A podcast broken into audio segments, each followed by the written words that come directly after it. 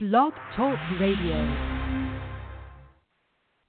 Welcome, world. Welcome once again to Tuesday Talk with Key West Lou. I am your host, Louis Patrone. Another week, another dollar, another week of fury, fire and fury involving Donald Trump. Uh, I get sick about t- talking about Donald Trump. He's too much. I think we all get sick of hearing about him radio, TV, newspapers, magazines. But the man makes news three or four times a day. You gotta you gotta run to keep up with him. Let me tell you. There are other things going on in this world, though, other issues that should be discussed, and we're not getting to them because he dominates the news so much. Not with the good things he does necessarily, but with the bullshit he, he perpetrates upon the American public and upon the world. I'm going to start tonight with uh, some Trump issues, but primarily non Trump issues, and then get into them uh, later in the show. It would be wrong to avoid Donald Trump because he is making news 88 times a day, it seems. I want to talk about civil disobedience. Yeah, it's a good topic to start with. I want to I want to lay in some quotes here tonight by Thomas Paine Thomas Jefferson, St. Augustine, and it all has to do with civil civil disobedience. Civil disobedience rumbles through our society today. One example is what's going on in California. Attorney General Sessions has brought the might of the federal government down on California via a federal lawsuit. Legal and public opposition to the suit is guaranteed. People do not like being imposed upon by their government. Think about it. The California issue has to do with sanctuary cities. California is a sanctuary state. It will not, I repeat, it will not assist the federal government in rounding up certain illegal immigrants for deportation. Many cities throughout the nation have labeled themselves sanctuary cities, all considering the federal government off base in seeking a city's assistance to arrest and deport persons they do not believe should be deported. The people speaking, that is what a sanctuary city is, the people spe- speaking. Now, the lawsuit's weak that Sessions has brought. Substantively, it is weak. The president forgot, because let me tell you something. His legal advisors suck. That's why the president has lost so many lawsuits along the way here. He's won a couple, but overall, he's lost what ninety percent of the various things he's tried to do. Uh, in this instance, the president and/or his advisors forgot there is another branch of government called Congress. Trump's signature on a piece of paper, okay, is not enough to bring the power of the federal government down on a sanctuary state or cities without first congressional passage of a bill approving what the federal government considers should be done with illegal immigrants. In other words, for Trump to act, he needs congressional support in the first instance.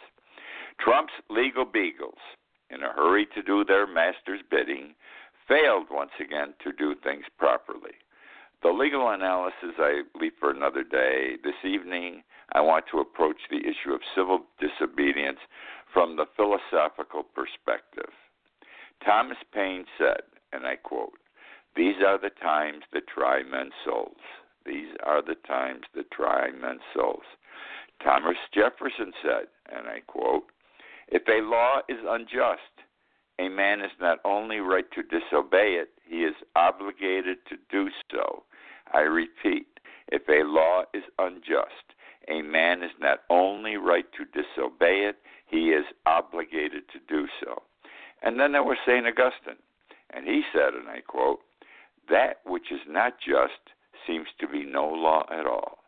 That which is not just seems to be no law at all. An unjust law this is what I believe. An unjust law is a perversion of the law. Law is supposed to stop bad things from happening, not make them happen. People have refused to obey, support laws wrong in their essence many times in the past. Significant examples include the Boston Tea Party, Gandhi in India, and the Birmingham protest marchers. It all turns on morality. Sessions' suit is immoral, its basis immoral. The people of California are right in saying no to it. Yes, the people of California are right in saying, and that's my thoughts on civil, those are my thoughts rather on civil disobedience. Now I want to stay with that issue for a moment. You know that those who enforce the federal immigration laws are, are known as ICE, ICE, the initials for their federal agency. And this thing has become more prominent, more prevalent in our thoughts, uh, sanctuary cities and so forth, because of what occurred in Oakland, California last week. Uh, James Schwab is a spokesman, a representative, a staff member of ICE working out of their San Francisco office. He quit ICE yesterday. He quit ICE yesterday. Now, why did he quit? He said, "This is a you know full-time federal service, civil service employee." He says he can't put up with the spreading of falsehoods from Donald Trump and Attorney General Sessions. He said that the information they have been spreading against Oakland and Oakland's mayor, Libby Schaaf, is misleading. Misleading. And where is it misleading? If you recall, there were they were going to arrest 1,500 people, 1,500 people in a one-night raid in Oakland, the Oakland area, and other parts of Northern California. Oakland Mayor uh, Libby Schaaf was aware of it, became aware of it, and went on TV and went to the media and says, "Watch out, folks! They're coming out tonight to arrest you. Be careful. Hide, in effect." So instead of arresting one 1,500 people, they only got to arrest like 150 people. Their numbers were exaggerated to begin that they were looking for 1,500. It was about 1,200. But the big problem was the ICE people came out the next day. Attorney General Sessions came out the next day. Trump representatives came out the next day and said 864 people were not arrested because of what Oakland Mayor Libby Schaaf did. Okay? She warned them. Now, Schwab, this fellow who resigned, because he said, the number's nowhere near 864. They made up the number. They are making up the numbers. Nothing was that big in that raid. And he couldn't take it, so he resigned. Okay. He says he doesn't agree with the what the mayor did, Libby Schaaf. She should not have warned the people. But nevertheless, he said, and I quote, but to blame her for un- 800 dangerous people out there is just false. Because the federal government sessions Trump, they're saying these 800 people, they're bad people. They commit crimes. And he says to blame her for 800 dangerous people out there is just false. And so the man apparently is one of character, and he resigned. Which I want to go to robots now. Remember, I haven't talked about robots in a while. I have been writing and talking about robots going on three years now. And my concern has been this they're coming, they're taking over jobs. And our government, our unions, our people are doing nothing to retrain people so they can have jobs when they lose their jobs because the robot can do it quicker and cheaper. Very simple. And so let me share a couple of things with you that happened. First, I want to tell you about Flippy, Flippy the robot. Flippy is a burger flipping robot. Okay, uh, his job is to the burger at a burger house. That's his sole job. Cook the hamburger. He can cook. He's equipped to cook 2,000 burgers a day. Apparently, that's a big number. Uh, this Flippy uh, was tested by the Cali Group, C-A-L-I, in Pasadena, California. They have several hundred hamburger houses. They're like McDonald's. and uh, they said, "Gee whiz, you know, we're going to put out all these hamburgers, and one day it's going to be terrific." And the robot saves us a lot of money. Uh, well, turned out they had to shut the robot down after two days because things were not working as anticipated, and it had nothing to do with the robot. The robot was doing his job. He was turning those burgers out one after another. The problem was with the human employees working before him and after him. In other words, the human employees could not keep up with him. The human employees who prepared the patties for grilling, the human employees after the burger was cooked who piled on the lettuce and other fixings couldn't keep up with Flippy. He was too fast for them. The system broke down. And why did it break down? Because we've created the robot. We have not trained the people who are going to work with the robot how to do it. Perfect example. Now I want to talk about robots in the steel industry. Robots and the steel industry. Because we're getting a lot of misrepresentations and lies from Trump and the federal government. We're getting a lot of false impressions, inferences, and etc. understand this: Trump wants to raise. Uh, he's going to put a tariff. He's implementing a tariff on steel of 25 percent. A lot of money. Going to make it expensive for certain uh, countries. So here's how it works. 30 years ago, the steel industry had 188,000 employees. Stay with the numbers. 30 years ago, 188,000 employees. Today, they have 86,000 employees. In spite of the fact that they have 86, only 86,000 employees, the United States steel industry today produces as much steel as they did as it did 30 years ago. Got it? They produce as much steel, and they're doing it with less than half the workers they had back 30 years ago. Uh, Catherine Ramples is a Washington Post columnist, and she wrote last week uh, that they're able to do it with half the workers, and I quote, primarily because of technological advances or to over, oversimplify robots. And other robots are doing much of the work in the American steel industry. But no one worried about what do we do with those employees that we no longer need. We we must retrain them to do other jobs within the steel industry or even outside the steel industry. So nobody worried about them. What I've been complaining about for 2 years three years. No one worried about them, and now you got all these steel workers that have been out of work for years. I, I'm not laughing, but no one pays attention. You know, there's cause and effect to everything, and no one paid attention to it here. She also said, Catherine Ramples, and I quote, "Don't blame China and bad trade deals, Mr. President. Blame the robots. Don't blame uh, China and bad trade deals, Mr. President blame the robots. And she's right. We don't look at these things. So Trump gets up there and says, and because the union's crying, uh, and their workers are out of work. But no one paid attention to retraining. Now these people are out of work. The industry itself is not complaining. They're turning out as much steel as they ever did. They're making their dollars. It's the workers who have lost their jobs again because the federal government, the union, and the steel industry itself did not worry about retraining the workers for other positions. This thing at Douglas High School in Parkland, where 17 were shot, what, 10 days ago, two weeks ago, that has started a furor that will not die. These young, these high school kids. Let me tell you something. It's a momentum. It ain't going to be stopped.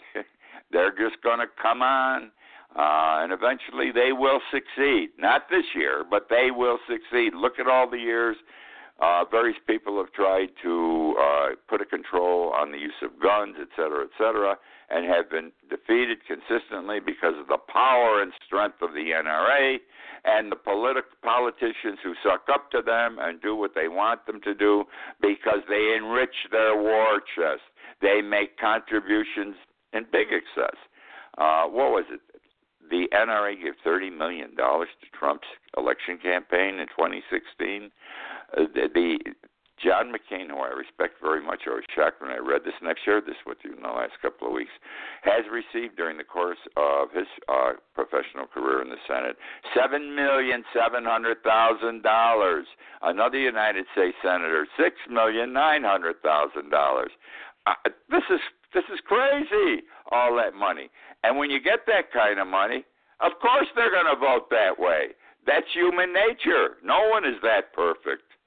So, where am I now? I want to talk about what happened again at Douglas High School. This has nothing to do with the NRA and money. It has to do with police officers and who did their job and who didn't, because this whole thing has a lot of fruitcakes working, nutty people.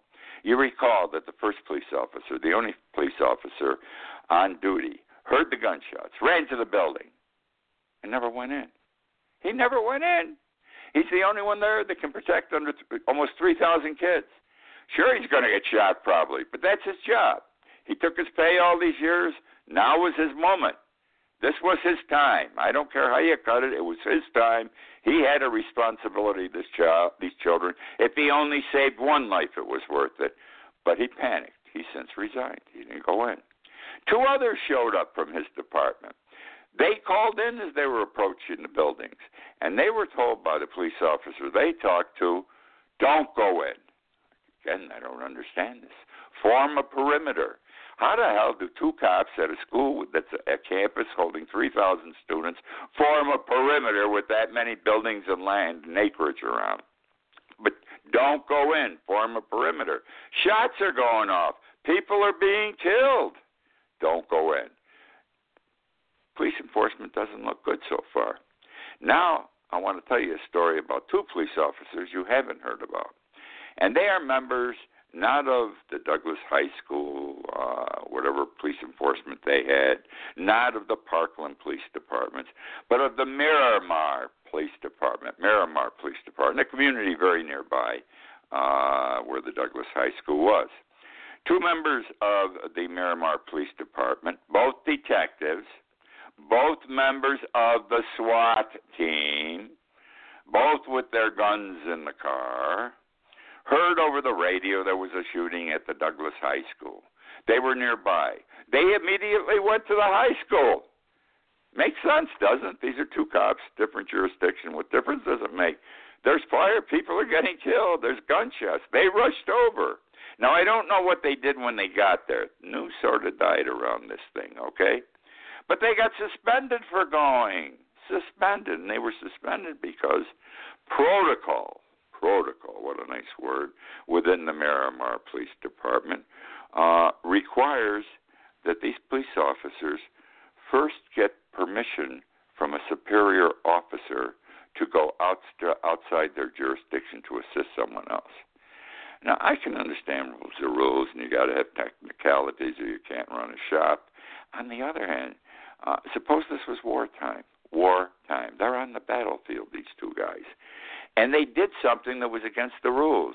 But by using initiative, they thought they could accomplish a good result, and they did. We'd be giving them medals, even though they broke the rules. Well, these guys broke the rules. They showed initiative, but these were unusual circumstances. Whether they had the time, didn't have the time, they went to the school right away, ready to do whatever they had to do. And for that, they have been suspended. Amazing, isn't it? Right. Want to talk about religion? I'm going all over the place a little bit tonight. I hope you're enjoying, but there's sometimes things we got to talk about, like civil disobedience at the beginning of the show. Sometimes we have to label what is happening correctly. Let it be representative of what is occurring. That's why civil obedience is the issue in California. Now I want to talk about religion. I I spoke about this about three weeks ago on my uh, Facebook Key West Lou live video on Facebook. I did two or three minutes on that, and I'm not even going to do that long tonight. But here's what I want to say about religion. Religion is dying, my friends. I'm not telling you anything you don't know. You can see it all around you. Churches closing, fewer priests, no nuns. I'm talking from a Catholic perspective. But even with the Protestant, the evangelical, Jewish synagogues. Everything is coming down. everything's being downsized because people aren't paying attention to religion as they did. Religion is either becoming or has become not relevant. Not relevant. Now, those who are still religious are senior citizens. Uh, whether it's nostalgia or they're close to meeting their maker, senior citizens are the most religious of our group today. The younger the people, the less religious they are. Okay, uh, the less religious they are. In fact, there are more atheists today than there have ever been in our modern era in this country. Atheists, but this is all over the world today too. More atheists today than ever before. Uh, again, you can see with the school closings, religious school closings, church closings, fewer priests, uh, nuns. My God, you had nuns all over the place. You see so few these days. Women don't go into the nunnery anymore. I had a cousin who went in at 14, spent her whole life as a nun, loved working for God. Uh, but they don't do it anymore because religion isn't what it was. Now, my only hope is, and my question is, because oh, I'm 82, I'm one of those old people, but I still don't go to church. I stopped going to church when I was in college. Uh, I'm a fallen away Catholic. I believe in God. I believe I'm going to meet somebody afterwards.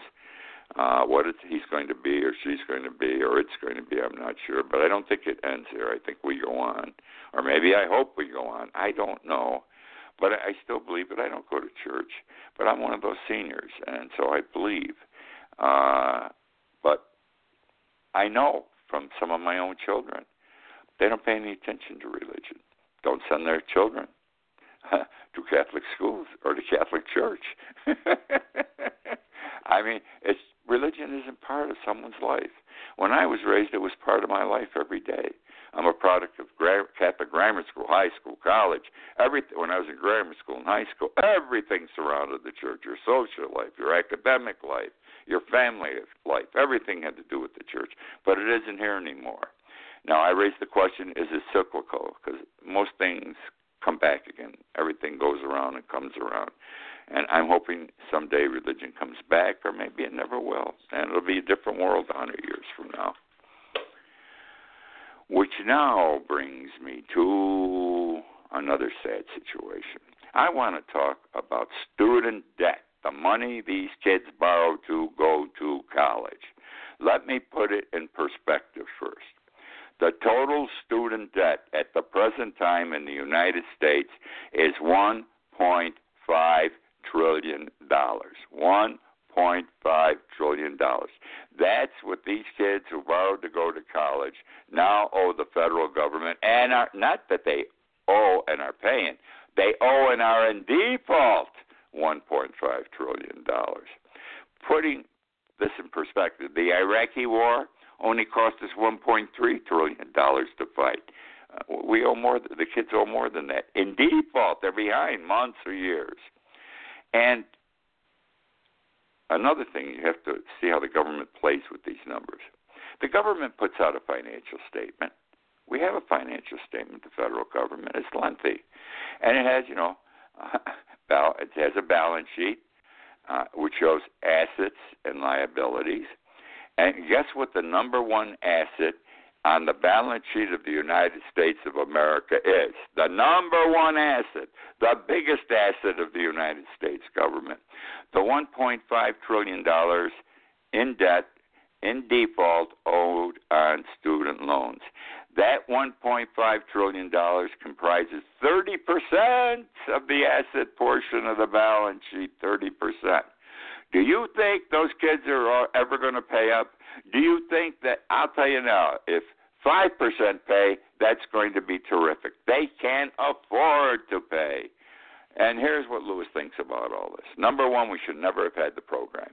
It came at a time when the liberals, and I'm a liberal, uh, but I didn't preach for this then. I don't recall preaching for this issue.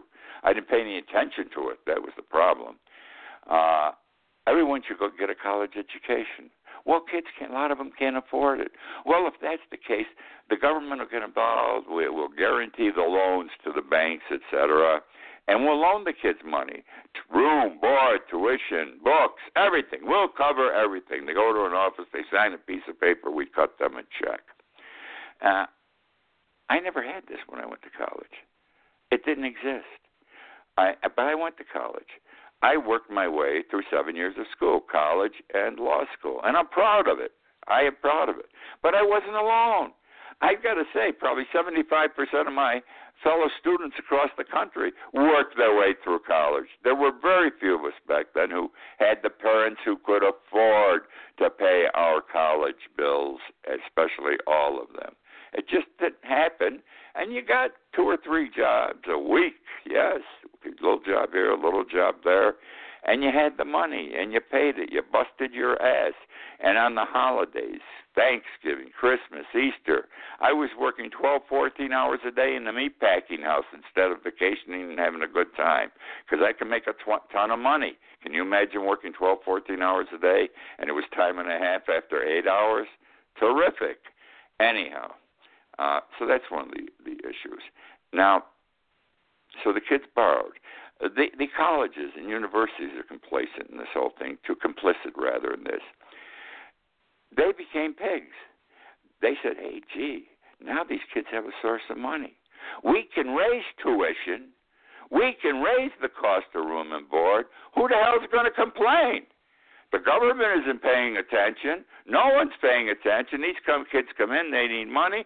We'll raise the tuition 5%, 10%. And they did this like every year. And the cost of room and board. So now the cost of an education be, became oh so expensive. All right. But the burden wasn't felt yet because no one was paying back. All right, now comes the time these kids are graduating, they got to pay back. They can't afford to pay back. Very few will ever make the money, uh, sufficient monies to pay back. Don't forget, when you're a young person out of school, your life is starting. First is the job, then it's a woman, then you get married, you have a family. How are you going to have a family if you can't afford to feed them? How are you going to have a family if you can't afford to buy a new house? You think a bank's going to loan you money if you owe $150,000 on your college loan? Their lives can't go on as they should. One of the persons to blame for this is Clinton. Clinton, when he was president, pushed for this program. He did a good thing. The only I don't know if what I'm going to share with you now happened because he couldn't get the bill through or he thought it should be done, but anyhow, it's the only debt not dischargeable in bankruptcy in this country. In other words, if you owe $100,000 in school debt and you file bankruptcy, you can't get it discharged. You still owe the money, so there's no sense in going bankrupt. Uh, and the government's a pig in this too. Let me say it because the government gets a piece of the action. That's the only way to describe it. The government gets a piece of the action. Last year, the United States government took in $44 billion as their cut of the action in the student debt, the student loan program. Now that isn't fair. The government should take anything and They did this for the benefit of the kids. So that's what's going on there. I don't know where it's going to end. Uh, I know I have a son-in-law who graduated a doctor, owed around two hundred thousand. He and my daughter paid it off, but it took them years, and it was a heavy burden. Well, that's the show for this week. I hope you enjoyed. I enjoy preparing the show and sharing my thoughts with you. I look forward to your comments that come. Some of you agree with me, some of you disagree with me. Those who disagree abuse me terribly some days, but but I guess that's life. Uh, my book Irma and Me is selling. I've got to say it. I'm proud. My first book didn't sell. If you don't have it, buy it. Irma and Me. You'll enjoy it. It's humorous as well as sad. Uh, you can get it through Amazon.com or BarnesandNoble.com. Watch my Key West Lou live video on Facebook every day. It's two or three minutes, but I cover some items and I hit them square between the eyes. I tell what I think. I may be wrong. People disagree with me there too. Anyhow, Glad to have been with you again this week. Please return next week. And that's it this week, my friends. Good night.